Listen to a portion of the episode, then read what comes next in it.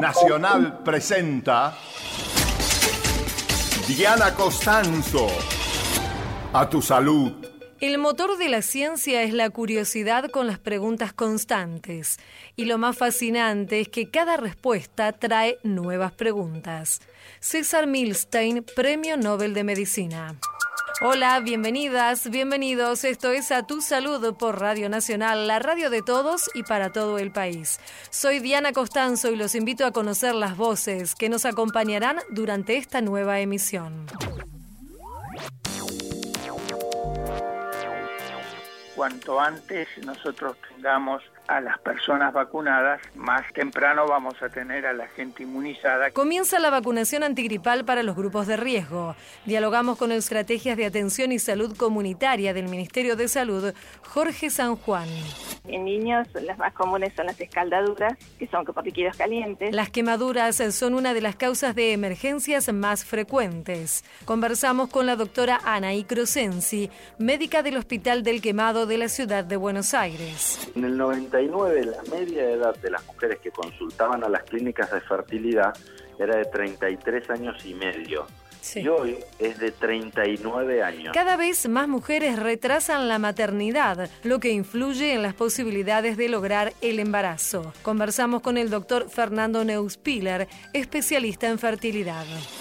El interés que tenemos es este, poder llevar a trabajos experimentales y a su vez preparar aceite de cannabis para que sea probado en las otras fases clínicas que aseguren un medicamento seguro para los pacientes de epilepsia. Un laboratorio de la Universidad Nacional de La Plata investiga las propiedades medicinales del cannabis mientras se aguarda la aprobación de la legislación que avale su uso.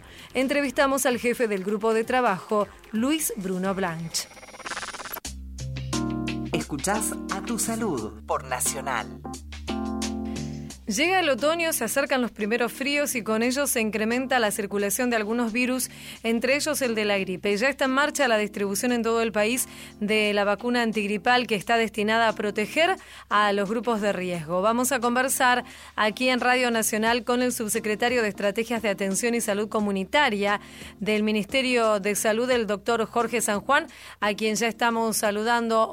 Recuérdenos, Jorge, a quiénes está dirigida esta vacunación, que está incluida, por supuesto, en el calendario nacional. Bueno, esto está dirigido con el mismo Plan Nacional de Vacunación de todos los años, que incluye los chicos hasta este, los veinticuatro meses eh, de edad, después los mayores de sesenta y cinco años, el grupo entre los dos años y sesenta y cuatro años que tenga alguna enfermedad complicada, como pulmonar crónica, un asma, un obeso mórbido, diabetes, insuficiencia renal, aquel paciente que está con tratamiento oncológico, el paciente que está este, inmunosuprimido, aquel que recibe, por ejemplo, corticoides, el trabajador de salud, que es obligatorio, es por supuesto las embarazadas en cualquiera de los tres trimestres de embarazo, la puérpera, dentro de los diez días de haber sido mamá, debe recibir la vacuna antigripal si no se vacunó previamente. Estos serían el, el grupo en la cual va a ir dirigida la, la vacuna, como claro, todos los años, ¿no? ¿Por qué se elige eh, a estos grupos de riesgo, digamos? ¿Por qué se determina como foco estos grupos de riesgo para la vacunación que provee el Estado Nacional? Este grupo fue, digamos, un grupo de selección de justamente de las personas que tuvieron o grupos que tuvieron más morbi mortalidad cuando fue la pandemia de gripe del dos mil nueve, digamos que uh-huh. Esto se seleccionó en base a estos grupos que fueron los que más eh, digamos tuvieron enfermedad, los que tuvieron digamos evoluciones tórpidas. En estos grupos se priorizó la vacuna. ¿Hay doce millones de, de dosis disponibles? Exactamente, uh-huh. exactamente, doce millones de dosis que incluyen las adultos y pediátricas. Y doctor, ¿cómo es que se determina la cantidad de dosis que se necesita para abastecer a, a estos grupos? Bueno, cada provincia da su necesidad en base a su catastro de las personas o de los grupos, y así nosotros enviamos a cada provincia y cada provincia distribuye dentro de, de cada localidad, ¿no? Uh-huh. Seguro. Estamos hablando, los recordamos a los oyentes de Radio Nacional, con el doctor Jorge San Juan del Ministerio de Salud. Esta distribución ha comenzado a tiempo antes de que se inicien las bajas temperaturas. ¿Por qué se recomienda que se vacune la mayor cantidad de gente en, bueno, antes para... del invierno?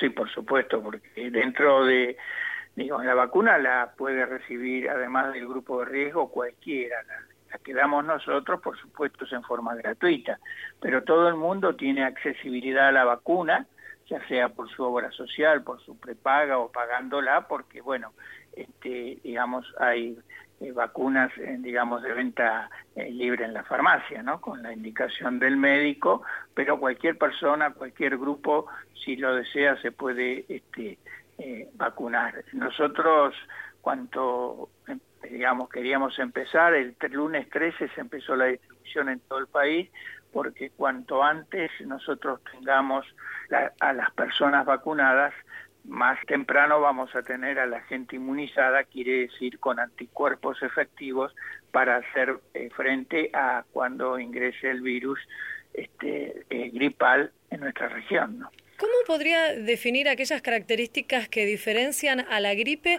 de un resfrío común? Porque usted vio que muchas veces la gente dice, estoy engripado, pero en realidad se trata tal vez de, de un resfrío, ¿no? Sí, la gripe es, es una enfermedad seria, digamos, una enfermedad que es sistémica, o sea que el organismo se siente engripado, que se siente engripado es una persona que realmente le dificulta moverse, tiene muchísima fiebre alta muchos días, mucho cansancio, dolor muscular, necesita cama y es una gripe puede llegar a durar hasta tres semanas, ¿no? Uh-huh. No diferencia del resfrío que es solamente fosas nasales ocupadas, hipersecreción de, de mucosidad, congestión. Lo otro es más sistémico, dolor en general en el cuerpo, mucha fiebre, chuchos de frío, dolor de cabeza, esto que hace que uno busque la cama, ¿no? Y usted habrá escuchado como profesional tal vez estos comentarios que a veces hace también algún grupo de, de personas que dicen, no, yo no me vacuno porque me vacuné y me enfermé, o porque el vecino se vacunó, o porque un amigo se vacunó y luego se enfermó. ¿Qué podría decirnos al respecto? No, no, esto, de la esto es irreal, esto es irreal.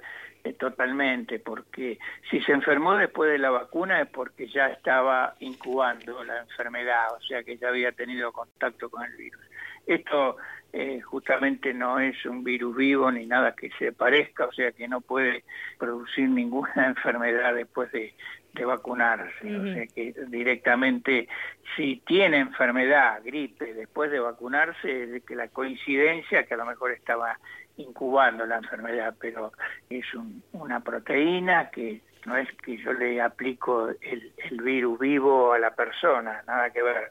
O sea que es una fracción eh, hecha eh, proteica de lo que sería este, una capa de, del virus, pero no es el virus. Uh-huh. O sea que esto no, no tiene absolutamente ningún validez científica, ¿no? Seguro, ningún aval científico. Y doctor, ¿esta vacuna está siendo producida actualmente en la Argentina? Sí, por suerte nosotros tenemos el laboratorio Sinergium, que es un laboratorio, un consorcio de, de dos laboratorios argentinos que se han puesto en meta el hecho de hacernos, y ellos están pura y exclusivamente hacen la vacuna para el Estado, con la fabricación en este caso de doce millones, y por supuesto que es un laboratorio que tiene una amplitud porque igualmente en el país se van a producir otras vacunas y ya están produciendo otras vacunas. Sí. Es un orgullo eh, tener acceso a, a un laboratorio que hace la vacuna en Argentina, ¿no? Finalmente, Jorge, le pido que recuerde a aquellas personas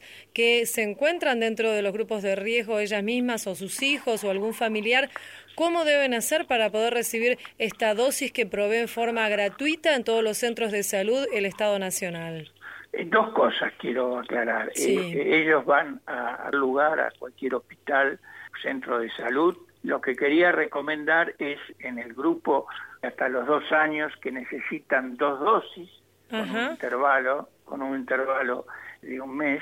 En general tenemos buen éxito en la primera dosis, pero la mamá, no sé por qué causa, no lo llevan a recibir la segunda dosis. Mm. Esto es importante recalcarlo. Posiblemente el nenito haya tenido fiebre después de la primera dosis y la mamá no quiere ponerlo, pero ella tiene que saber que si no recibe la segunda dosis no está inmunizado. Quiere uh-huh. decir, eh, con una dosis no sirve.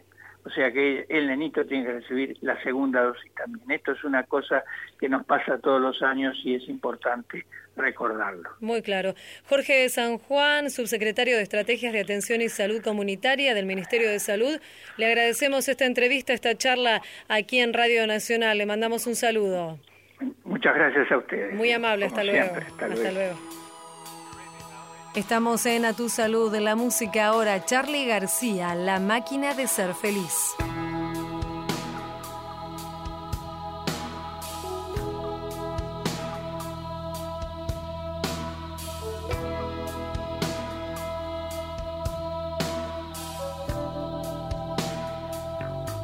Pedimos perdón, corriendo enmascarando el fin.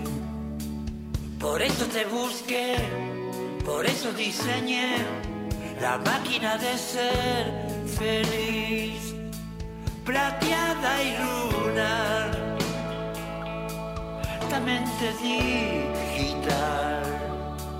No tiene que ser bien, no tiene que ser mal, es inocencia artificial. Prende y se apaga sola, sale después de hora.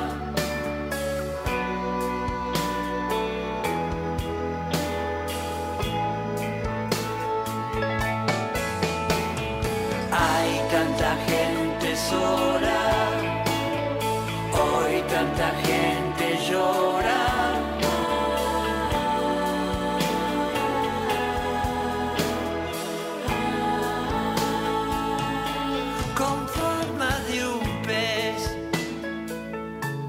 Nadando en mares de rabel. No sé si la robé, no sé si la pedí, o simplemente estuvo ahí. Un día se me fue, un día se me fue. Ese día yo volví a reír.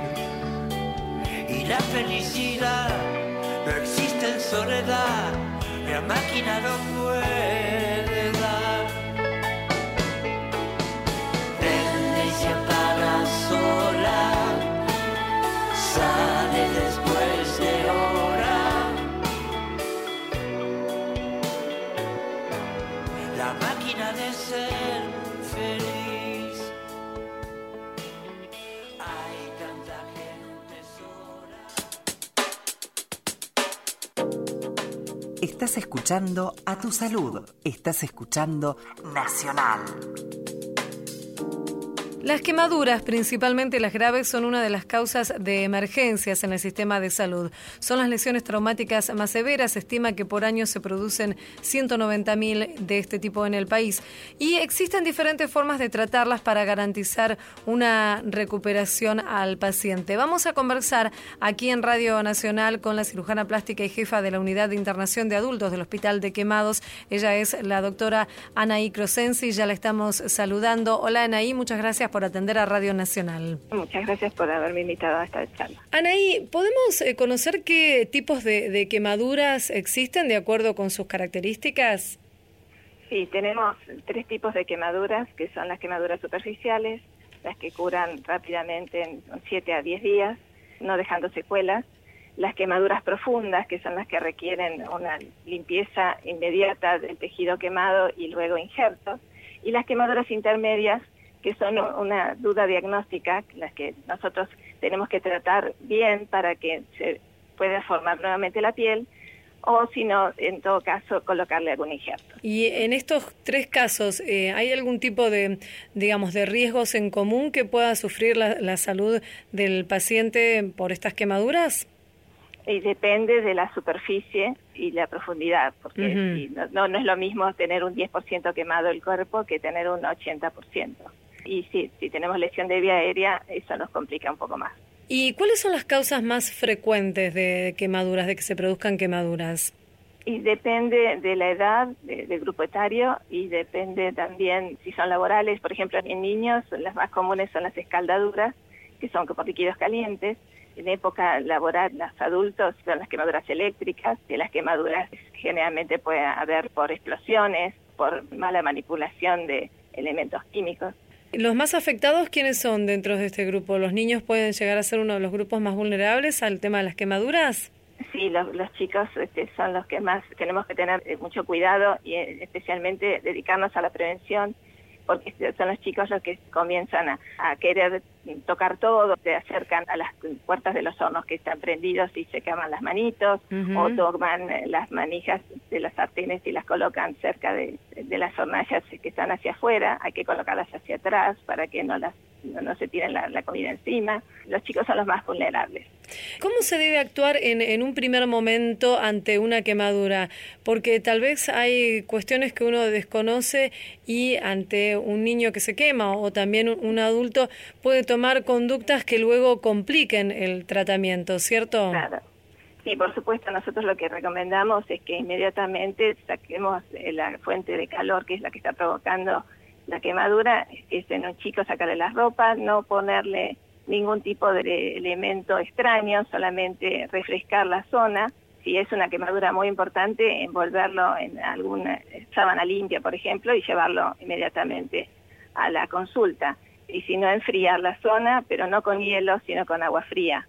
Uh-huh. Que generalmente la gente pone hielo y con eso se profundiza un poco más la quemadura, Ajá. o puede ocasionarle más daño. Es peor. O por ejemplo, hay, hay algunos remedios caseros como aplicate dentífrico, pasta dental, no. por ejemplo. Esto es muy dañino, sí. ¿cierto? Y lo que nosotros recomendamos es que no coloquen nada, ni manteca, nada. ni ninguna ni aloe vera, ni, ni ninguna cosa que, que no esté científicamente probada, ¿no? Solo agua fresca y con agua eso, eh, si es más grave, luego ir a la consulta al médico. Existen diferentes eh, tratamientos, Anahí, de acuerdo con los tipos de quemaduras que usted nos contaba que, que existen. En el caso de aquellas quemaduras que son más, más graves, estas que son Ajá. profundas, ¿de qué manera se las trata?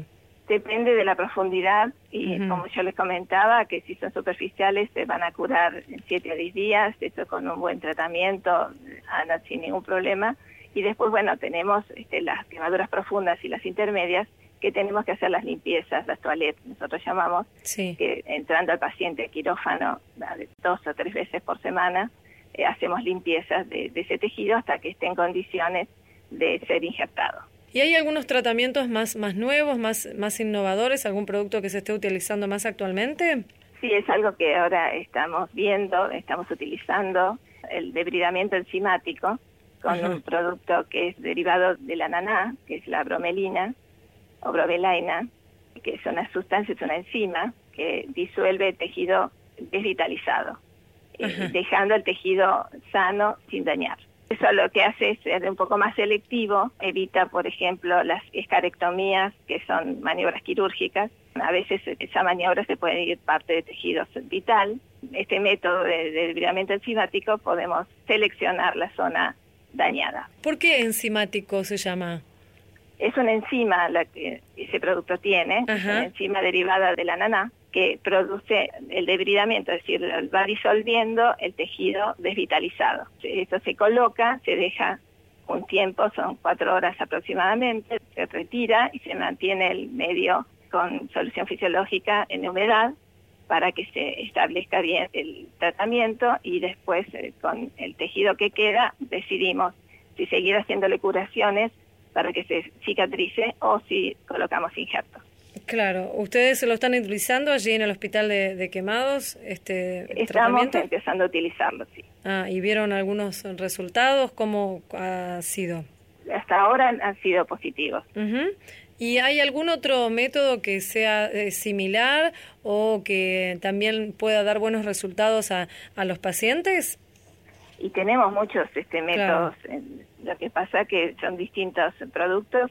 Eh, tenemos el bridamiento enzimático con colagenasa, que es otra enzima. Después tenemos derivados de la papaína, de la papaya, ese sí. es otro bridamiento, una escarolisis enzimática también. Son distintos métodos, todos van hacia el mismo fin, que es tratar de reparar eh, lo que se quemó, tratar de recuperar esa piel que se ha perdido. Claro, esto evidentemente se está avanzando hacia poder lograr una recuperación más, más rápida y más efectiva claro. de los pacientes, ¿no?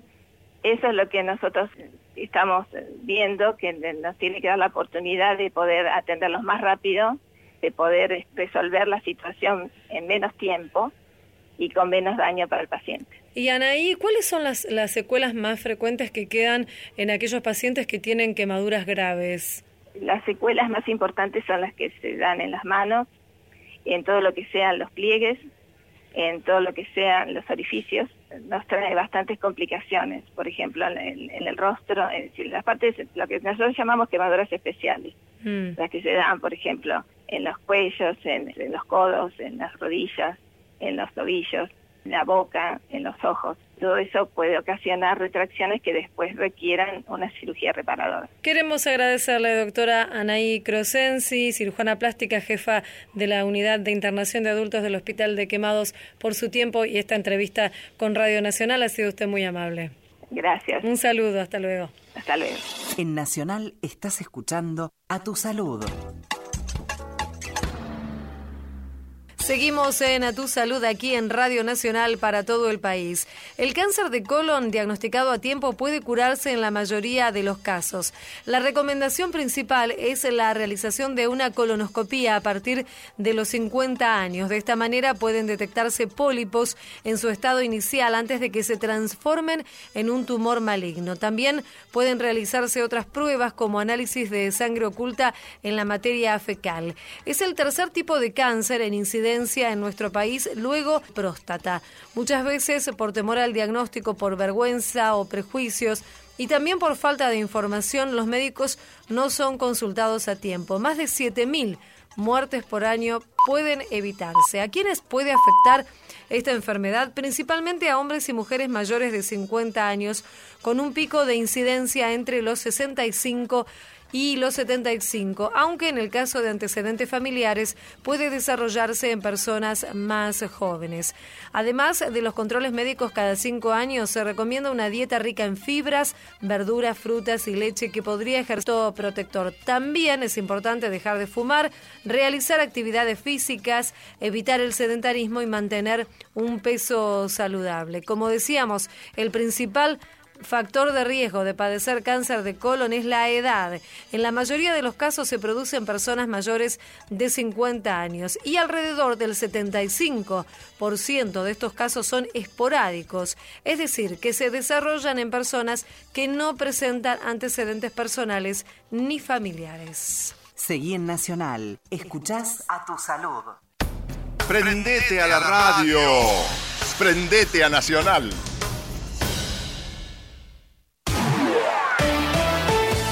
Los saludamos a todos desde Radio Nacional aquí acá. Radio Nacional Santo Tomé. Estamos aquí en Radio Nacional Santa Rosa. Radio Nacional cumple ochenta años y lo festeja de una manera federal. Para saber más, para conocer mejor, para estar más unidos que nunca. La temperatura en la ciudad de Gualeguaychú. Radio Nacional San Martín de los Andes en la provincia de Neuquén.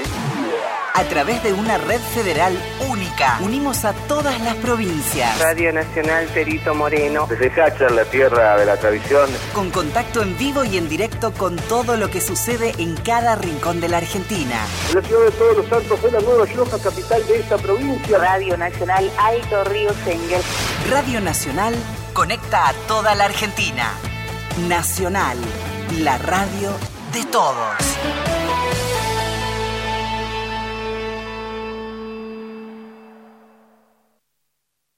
doce de la noche, treinta y dos minutos. En Twitter, arroba nacional A M ocho setenta. En Nacional, A Tu Salud, con Diana Costanzo. Cada vez vez más mujeres postergan su maternidad por diferentes motivos profesionales o porque aún no han formado una pareja estable o también por cuestiones económicas. Esta decisión puede generar dificultades en lograr el embarazo y otras complicaciones de salud tanto para la madre como para el futuro bebé. Pero la ciencia da cada vez más posibilidades a estas mujeres que, aunque tarde, no quieren dejar de lado su deseo. Vamos a conversar aquí en Radio Nacional con el doctor Fernando Neuspiller. Él es director de I V I Buenos Aires y ya lo estamos saludando. Hola, Fernando. Diana Costanzo es mi nombre. Hola, Diana, ¿cómo estás? Muy bien, muchas gracias por atendernos. Esto es así, cada vez más y con más incidencia en las últimas décadas, las mujeres están postergando su deseo de ser madres. ¿Es cierto? ¿Usted lo puede comprobar esto en su experiencia como profesional? Sí, esto es así. En el noventa y nueve, la media edad de las mujeres que consultaban a las clínicas de fertilidad era de treinta y tres años y medio. Sí. Y hoy es de treinta y nueve años, para que veas cómo ha ido ascendiendo la edad de primera visita en términos de fertilidad, claramente, en las clínicas. Y Fernando, esto plantea diferentes cuestiones que tienen que ver con la posibilidad de lograr el embarazo, como luego para la salud de la mujer y también del bebé. ¿Cómo se están manejando actualmente la medicina y la ciencia ante estas disyuntivas? En principio, lo que tenemos que considerar es que y que es muy muy importante que la gente lo sepa, es que a medida que la edad de la mujer va, va aumentando, la cantidad de óvulos o la proporción de óvulos genéticamente normales va disminuyendo. Para darte un ejemplo, entre los treinta y dos y treinta y tres años, la media de óvulos normales que tiene una mujer, normales es genéticamente normales, en el ovario, es alrededor del setenta por ciento. Cuando llegamos a los cuarenta años, solo nos queda o solo les queda un veinte por ciento de óvulos normales. Esto tiene muchas consecuencias. La primera es que disminuye significativamente la probabilidad de tener hijos. La siguiente es que si la mujer se embaraza, tiene muchas probabilidades, muchísimas más que antes, de tener un aborto. Y la tercera es que a medida que aumenta la edad, sobre todo después de los cuarenta años, aumenta el riesgo de tener hijos con alguna patología genética, como por ejemplo el síndrome de Down. Mm. Para hacerte una idea, alrededor de los cuarenta años, uno de cada cien nacimientos tiene síndrome de Down, y a los cuarenta y cinco, uno de cada cincuenta, para que veas cómo aumenta esta proporción. ¿Cuáles son los casos que más reciben en su consultorio, Fernando? Por ejemplo, ¿por qué las mujeres les dicen que han postergado su, su deseo de ser mamá? ¿Tiene que ver con, con lo laboral? ¿Tiene que ver con que, digamos, se han corrido también eh, la cuestión de este desarrollo profesional y la necesidad de, de formar una familia o estas cuestiones de mandatos sociales que, que existían antes? Mira, lo que vemos, vamos a separar en las pacientes que vienen. Hmm. Las pacientes que vienen a preservar, vos sabés que ahora la fertilidad se puede preservar.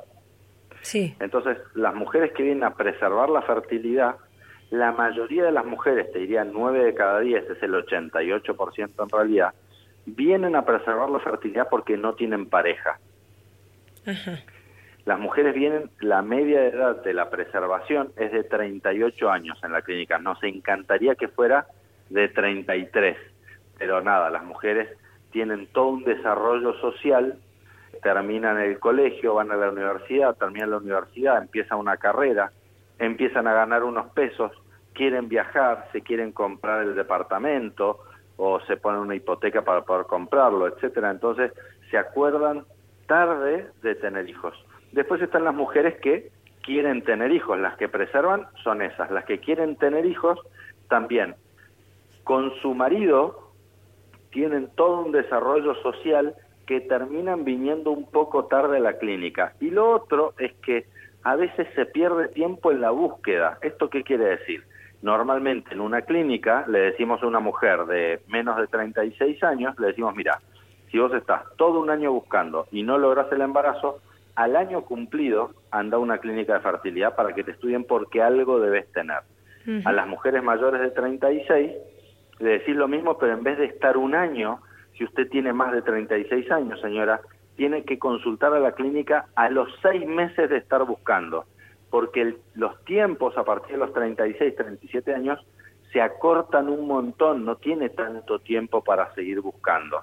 Ajá. Entonces, esas son las cosas que normalmente vemos. Los, la gente por ahí está buscando en casa como tres años y dicen, bueno, gorda, mirá, la verdad es que no conseguimos, vamos a averiguar un ginecólogo. El ginecólogo le empieza a pedir algunos estudios, está otro año, y llegan a la clínica con treinta y nueve años. Uh-huh. Y a los treinta y nueve años es mucho más difícil lograr un embarazo que a los treinta y cinco, treinta y seis. Ya después de los cuarenta, porque ahora las mujeres también después de los cuarenta están queriendo ser madres y llevar adelante este, este deseo, ¿cierto? Mira, cuando viene una mujer, por ejemplo, de treinta y dos años y necesita hacerse una fecundación in vitro, a esa mujer le decimos, bueno, usted por determinada razón se tiene que hacer una fecundación in vitro, eh, le hacemos la fecundación in vitro, hacemos embriones y el quinto día le ponemos un embrión.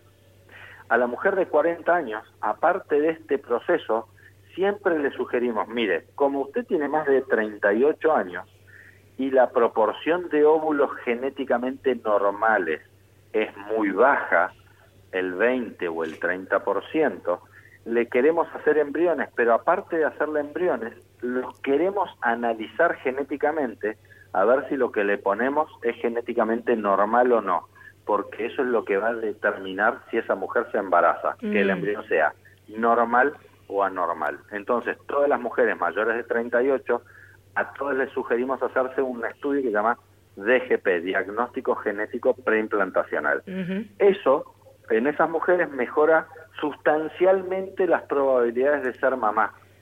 Eh, Fernando, estamos hablando, les recordamos a los oyentes, con el doctor Fernando Neuspiller. ¿Cuáles son las, las técnicas que se están utilizando o las que más, más se utilizan o que más se aconsejan por parte de los profesionales para poder lograr el, el embarazo? Mira, esto en los últimos años ha cambiado un montón para mejor. Lo clásico era dividir la, las técnicas de reproducción asistida en baja y alta complejidad. La baja complejidad es poner espermatozoides preparados en el útero y la alta complejidad era pedirle la muestra al marido, sacarle los óvulos a la mujer, juntarlos en un laboratorio, tanto con F I V, que es juntarlos así que se fecunde solo, o con I C S I, que es pinchar un espermatozoide adentro de cada óvulo. Antes se dejaban crecer hasta el tercer día y se ponían dos o tres embriones el tercer día. Hoy los llevamos hasta el quinto día y transferimos de a uno, porque las casas han mejorado un montón.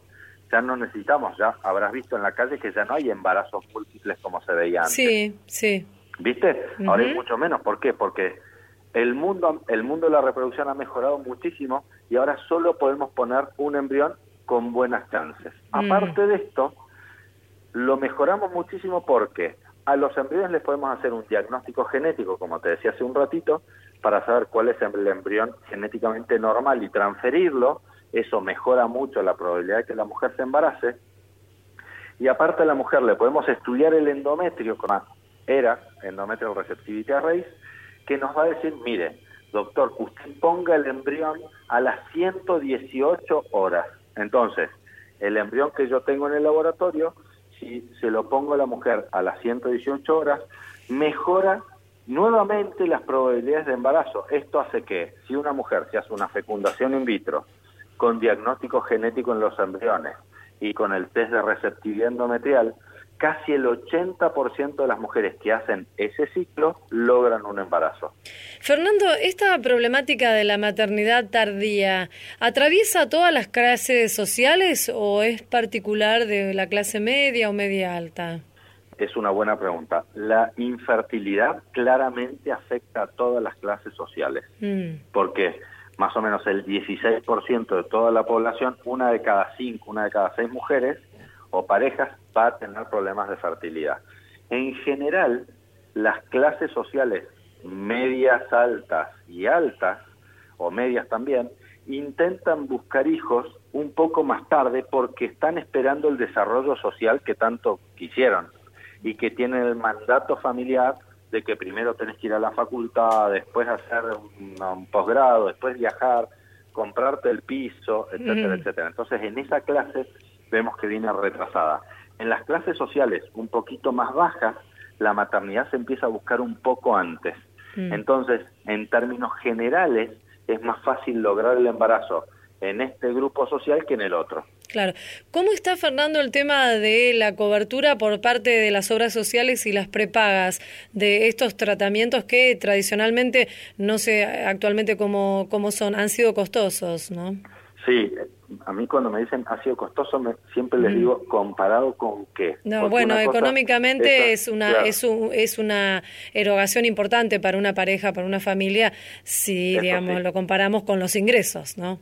Comparado Esto, con en, eso. En principio, como decías perfectamente, existe una ley de cobertura de técnicas de reproducción que cubre, hasta hace poquito había algunos dilemas, ahora te lo voy a contar, pero ahora cubre todos los tratamientos de reproducción, ah, excepto algunas bueno. técnicas específicas que no las cubre, pero el, el tratamiento normal de fecundación in vitro o de I C S I con óvulos propios, o con óvulos donados, o con semen propio, con semen donado, todo eso ahora lo tienen que cubrir. Mm. Por lo cual, una gran parte de la población está cubierta por las obras sociales y las prepagas. El dilema que tenemos en nuestro país es que hay una población enorme que no tiene ni obra social ni prepaga, entonces no tiene la cobertura, entonces claro. tiene que ir al hospital. Y en los hospitales, ya ven cómo están las condiciones de los hospitales públicos, no está capacitado el sistema como para hacer laboratorios de reproducción asistida. Mm, tal vez no es prioridad tampoco, ¿no?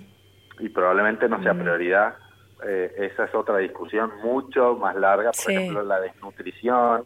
Hay cosas que son muchísimo más prioritarias mm. que la reproducción asistida. Pero sería importante que por lo menos en un hospital público, en cada provincia, exista la posibilidad de llevar adelante estos tratamientos. Seguro. La verdad es que Eh, es, es muy, muy importante, sobre todo para la gente que no está de, del lado que, por ejemplo, que estoy yo, que tengo mis hijos, la gente que no tiene, no puede tener hijos.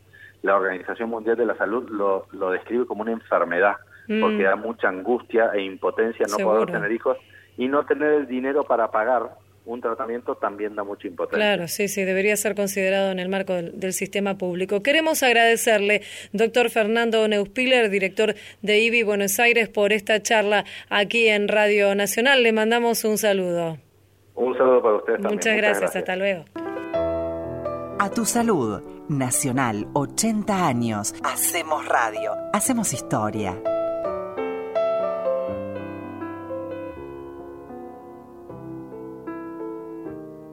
Ella es Ligia Piro, Samba para olvidarte. No sé para qué volviste, si yo empezaba a olvidar. No sé si ya lo sabrás. Lloré cuando vos te fuiste. No sé para qué volviste, qué mal me hace recordar. La tarde se ha puesto triste y yo prefiero callar. ¿Para qué vamos a hablar de cosas que ya no existen? No sé para qué volviste. Ya ves que es mejor no hablar. Qué pena me da saber que al final de este amor ya no queda nada. So- Pobre canción da vueltas por mi guitarra y hace rato que te extraña mi samba para olvidar. Seguí en Nacional, escuchás A tu salud. La Universidad Nacional de La Plata trabaja en el desarrollo de dos proyectos científicos sobre el uso medicinal del aceite de cannabis. Se trata de un producto que ha mostrado buenos resultados como anticonvulsivo en pacientes con epilepsia y otras enfermedades. Recordemos que aún no están autorizados los trabajos científicos ni la producción en la Argentina y además se deben realizar evaluaciones farmacológicas. Vamos a conversar con el director del Laboratorio de Investigación y Desarrollo de Bioactivos de la Facultad de Exactas. Él es Luis Bruno-Blanch y ya lo estamos saludando. Hola Luis, muchas gracias por atender a Radio Nacional. Hola Diana, y mucho gusto también de que podamos hablar sobre este tema. Luis, nos gustaría que nos cuente, porque sabemos que ustedes hace muchos años que están trabajando en este tema, más allá de que ahora aparecen más en los medios de comunicación esta utilización del aceite de cannabis. ¿Cómo ha sido la historia del trabajo que realizan allí en el laboratorio? Nosotros todavía estamos impedidos de trabajar específicamente con el aceite de cannabis. Uh-huh. Nosotros eh, tenemos casi treinta años de trabajo con el desarrollo de drogas anticonvulsivas y particularmente fármacos anticonvulsivos que superen la farmacoresistencia. Que eh, la farmacoresistencia es un tipo de comportamiento en determinados casos que abarca casi el treinta o el cuarenta por ciento de los pacientes epilépticos, en donde ningún fármaco es efectivo. Sí. Esa es la situación. Bueno, los resultados, eh, desde la fase preclínica experimental, que es la que hacemos, podemos decir que ya tenemos modelos presentados a nivel internacional donde podemos hacer las pruebas de farmacoresistencia. El interés que tenemos es este, poder llevar a trabajos experimentales y a su vez preparar aceite de cannabis para que sea probado en las otras fases clínicas que aseguren un medicamento seguro para los pacientes de epilepsia. Ustedes, sin, digamos, la autorización por por ley nacional, ¿hasta dónde pueden llegar con los trabajos? Nosotros no podemos trabajar. Ah, Aquel claro. que trabaje afuera, porque hay un problema. Uno está trabajando, yo estoy trabajando, las primeras presentaciones las hice en dos mil tres. El problema es que está penado por ley. Claro. Entonces no se puede, y uno ha hecho todas las gestiones para, en este momento lo ha hecho desde el presidente Perdomo de la Universidad de La Plata, ante el Ministerio de Salud, tratando de que nos autoricen a nosotros a hacer pruebas experimentales. Esto no es una novedad a nivel mundial, porque en Estados Unidos pasa exactamente lo mismo. Uh-huh. Recién a, a, a fin del dos mil quince y principios del dos mil dieciséis, tres universidades en Estados Unidos habían presentado en, eh, a la F D A autorización para trabajar con aceite de cannabis. Uh-huh. Está bien. ¿Cuáles son las, las propiedades que están comprobadas del aceite de cannabis? En esto tengo que ser muy claro, y siempre ha sido mi posición eh, clarificar lo siguiente. El aceite de cannabis consta, en principio, se estima que el orden de compuestos que están presentes en el aceite de cannabis son setecientos cincuenta, de los cuales las características químicas que corresponden a cannabinoides o fitocannabinoides están en el orden de ciento cinco compuestos. Como es un producto natural, las composiciones, o sea, la variedad de esta cantidad de compuestos y sus concentraciones fluctúa. Eso hace que sea muy difícil trabajar con seguridad si todos los aceites han tenido el mismo comportamiento. Entonces, el problema de lo que nosotros estamos proponiendo es trabajar con un aceite que esté controlado, porque podemos ver que la gente usa un aceite de cannabis que cultiva en su casa y tiene un comportamiento, y la otra persona que cultiva su, su cannabis y prepara su aceite de cannabis en otro lugar, es diferente uno de otro. Eso es lo que hace que no haya una seguridad en, en sus acciones, ¿se dan cuenta? Uh-huh. Entonces lo que estamos proponiendo, y ya hay proyectos presentados del año pasado y más, es que nos dejen preparar aceite de cannabis donde sepamos qué tiene y en qué concentración, para que podamos tener evaluaciones clínicas realmente satisfactorias.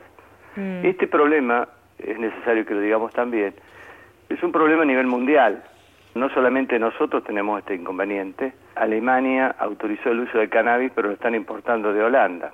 El problema es que no tienen los controles, los principios activos separados, para poder decir en qué concentración están, hacer evaluaciones de esos aceites de cannabis. Porque, Luis, las personas que eh, compran o importan actualmente el aceite de cannabis, ¿desde dónde lo traen y, y en qué condiciones? Eh, el ANMAT autoriza el aceite de cannabis del Charlotte Web de Colorado, Estados Unidos. Ajá. Porque hay en algunos lugares del, del mundo donde el, eh, se consideran fitofármacos y con ese nombre se lo autoriza usar, y entonces es cuando empiezan a surgir los inconvenientes, mm. sobre todo cuando hay una patología, cuando hay un cuadro de epilepsia, fármaco resistente, y le damos un aceite u otro aceite y no sabemos qué es, eh, ese cuerpo deteriorado puede responder de cualquier manera. Muchos casos han sido satisfactorios, pero otros no tanto. Tener una seguridad que el aceite de cannabis puede curar todo, yo creo que sabemos que tiene actividad, lo primero que sabemos. El tema es ver de qué manera podemos hacer ese producto natural suficientemente controlado, es decir, que sea un medicamento, para que pueda realmente curar problemas de salud de la población. Uh-huh. Ya hay información preliminar con la que ustedes cuentan que podrían... Sí, sí, sí. ¿Y, y esta información qué les dice de la aceite de cannabis? Esa información nos dice que es activo. Uh-huh. Es decir, la, la información que tenemos es activo. No es activo en todos los casos, porque, es, vuelvo a repetir, es un producto natural. ¿Qué quiere decir eso? Que de acuerdo al lugar donde se cultive, se va a desarrollar más unos componentes que otros. Uh-huh. Que es como el ejemplo que yo he dado en más de una oportunidad, semejante al vino. Es decir, cuando queremos un vino que tenga cuerpo, qué sé yo, buscamos un terroir de determinada altura, con determinado régimen de lluvias, de sol, y entonces tenemos que ese vino cumple las características de ser un buen vino. Eh, lo mismo va a pasar con el aceite de cannabis. De acuerdo al entorno, el ecosistema donde lo tengamos, va a variar su composición y, y concentración. Eso es lo que tenemos que estandarizar. Digo estandarizar, es decir, hoy probaremos de una manera o la otra, buscando... que creo que tiene que tener más de un componente activo, y ver de qué manera podemos trabajar con un compuesto que sea realmente una solución para aquellos que tienen problemas de farmacoresistencia. Ustedes allí en el laboratorio de bioactivos de la Facultad de Exactas de La Plata están en condiciones de hacerlo y también de producir aceite. Sí, la idea, la idea inicial eh, o el proyecto presentado es llegar a producir del orden de dos litros mensuales, para que podamos separar eh, los componentes, podamos preparar estándares, y después esos productos puedan ser evaluados por médicos con las autorizaciones correspondientes de la ANMAT, uh-huh. para, con los protocolos de evaluación, para que realmente saquemos un producto que sea beneficioso. Y Luis, ¿se puede decir por qué usted, que trabaja en esto que nos contaba, en la farmacoresistencia a los casos de, de epilepsia, ¿se puede decir por qué el aceite de cannabis actúa en donde otros medicamentos no eh, lo pueden hacer? No está claro. No está claro, ajá. No está claro. Si bien mi tema, mi tema es particularmente el diseño de fármacos o principios activos naturales, la parte farmacológica tiene mucho para que evaluar. Mm. No. Uno ve receptores cannabinoides uno y dos y, y el problema no sabe, porque generalmente este, estos componentes, que por eso digo componentes, porque en mi opinión puede ser que haya más de un componente activo, no el cannabidiol y el tetrahidrocannabinol, sino hay otros más, uh-huh. que pueden, por una acción que se conoce como sinergismo, hace que eh, uno, uno de los componentes con el otro se actúen activando el sistema o por distintos mecanismos, y produce la protección en el cuadro epiléptico. Porque si uno escucha los testimonios de las madres, me estoy acordando ahora de este grupo de, de Mamá Cultiva, sí, sí, Mamá Cultiva, que están promoviendo que pueda utilizarse y, y que se legalice el uso del aceite aquí en el país, los testimonios son de, de las mamás, digo, son muy contundentes del antes y el después, sí. de los chiquitos que tienen, por ejemplo, eh, epilepsia refractaria o algunas otras sí, enfermedades. Totalmente, ¿no? De acuerdo con ese uh-huh. resultado. El problema es que no en todos los casos ha funcionado. Claro. Encima hay un deber de Estado que ha estado ausente, en donde pueda darle a la población, esa como otras patologías, no solamente epilepsia farmacoresistente, mm. darle un producto que sepamos qué es. Ese es el, ese es el, el proyecto o el objetivo del proyecto que eh, la... he presentado y que está llevando adelante la Universidad de La Plata. Claro. Y además, eh, Luis, estas eh, madres o algunas familias también producen de forma casera el aceite, sí, ¿cierto? Sí, sí, sí, sí. Y porque, como dije, si usted, si uno ve la, la literatura internacional en la parte de diseño de fármacos, esta es la primera vez que se da un proceso inverso a la incorporación de un medicamento a lo que se ha dado siempre. Ah, mire qué Normal, interesante. Esto. Claro. Normalmente es un grupo de investigadores, llega un resultado, se pide la autorización, se aprueba por la entidad competente, se hacen las evaluaciones clínicas y después sale al mercado, ¿no?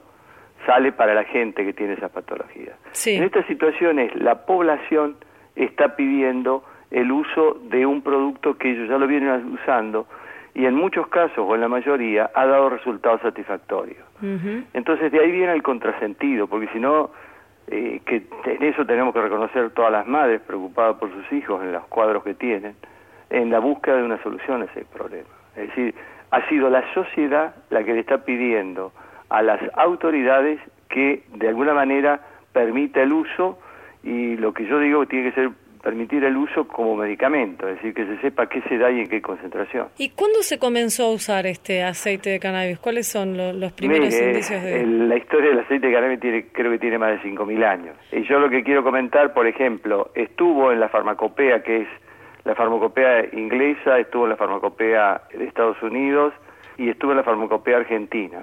La farmacopea son los libros, o sea, los tratados que autorizan el uso de determinados compuestos y que dice cómo se puede evaluar.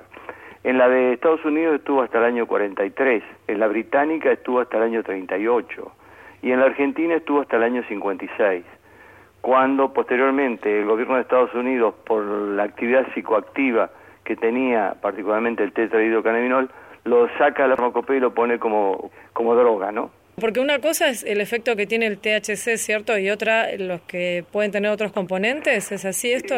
Sí, lo que pasa es que el T H C tiene actividad psicoactiva, pero los últimos resultados que uno encuentra es que cuando da el cannabidiol, en un trabajo que estuve haciendo una beca en España, el tetrahidrocannabinol tenía actividad eh, anticonvulsiva, había sido determinado por una de las metodologías computacionales que usamos en el laboratorio, que tenía actividad anticonvulsiva. Pero el T H C...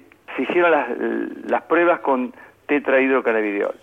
Con el tetrahidrocannabidiol solo no funciona. Ajá. Entonces ahora le han asociado algo de T H C. Quiero afirmar que hay mucho por hacer, que no se sabe todo el resultado. Por eso cuando se plantea el tema mamá cultiva, creo que ahí se necesita una actitud responsable por parte del Estado para que esa madre que le quiere dar una medicación al chico no tenga algún componente tóxico, digo tóxico porque cuando se hace el aceite se extrae con determinados tipos de alcoholes, mm. ese alcohol cuando lo preparan no se elimina totalmente, o hay descomposiciones, o hay eliminación de alguno de ellos, y eso pueda ocasionar daño, ¿no? Mm. Claro, lo que se necesita es contener esta demanda que está partiendo de un sector de la sociedad, de, en este caso de estas madres, es lo sí, que usted dice, creo ¿no? que creo que está... El interés de la sociedad es muy amplio, mm. porque hay otras patologías a las cuales se dice que hace efecto. Eh, Luis, ¿en qué otras eh, patologías podría bueno, ser efectivo? Se ha dicho mucho, eh, por ejemplo, el T H C se plantea en esclerosis múltiple, se usa en Canadá como spray. Hay otras patologías del dolor que también se ha usado, pero como son comentarios de gente que ha preparado el aceite de cannabis y lo ha usado, no sabemos qué aceite de cannabis dio para esa patología. Uh-huh. Entonces es, es incierto decirlo, por eso tiene que ser una evaluación farmacológica con un protocolo adecuado, que es lo que establecen las normas de seguridad para mm. la evaluación de fármacos, ¿no? Queremos agradecerle Luis Bruno-Blanch, director del Laboratorio de Investigación y Desarrollo de Bioactivos de la Facultad de Ciencias Exactas de La Plata, por esta entrevista aquí en Radio Nacional. Le mandamos un saludo. Gracias, Diana, y un saludo para ustedes. Hasta luego. A tu salud. Con Diana Costanzo, por la radio de todos. Esto es A Tu Salud, aquí en Radio Nacional, la radio de todos. La Argentina se encuentra entre los países con mayor incidencia de cálculos en la vesícula. Estos se producen cuando se rompe el normal equilibrio entre agua y cristales en la bilis que se encuentra en este órgano. Tienen que ver la alimentación, los periodos prolongados de ayuno, la genética y algunas cirugías como la de la obesidad. Afecta en igual medida a varones y mujeres y puede aparecer a cualquier edad, aunque su frecuencia es mayor después de los treinta años. ¿Cuáles son los síntomas más frecuentes? El dolor abdominal de tipo cólico luego de ingerir las comidas que llamamos habitualmente pesadas. Hay signos como, por ejemplo, orina oscura, ictericia, esto es la piel y los ojos amarillos, la fiebre o el dolor que no cede con antiespasmódicos que deben tenerse en cuenta para descartar complicaciones. El método de diagnóstico más eficaz para detectar estos cálculos en la vesícula es la ecografía. También pueden pedirse algunos laboratorios de rutina. La litiasis biliar, tal es su nombre, hombre se trata con cirugía laparoscópica. Se realiza con mínimas incisiones y tiene muchos beneficios estéticos. Requiere solamente una internación corta, lo que permite también la rápida reinserción laboral. Esta operación se realiza con anestesia general y debe ser hecha, por supuesto, por cirujanos entrenados en instituciones habilitadas. Si no se realiza esta intervención quirúrgica, pueden ocurrir complicaciones que exigirán otro tipo de tratamientos de urgencia. Esto fue A Tu Salud, un programa dedicado a los últimos avances en medicina, prevención y tratamientos. Hasta la próxima emisión.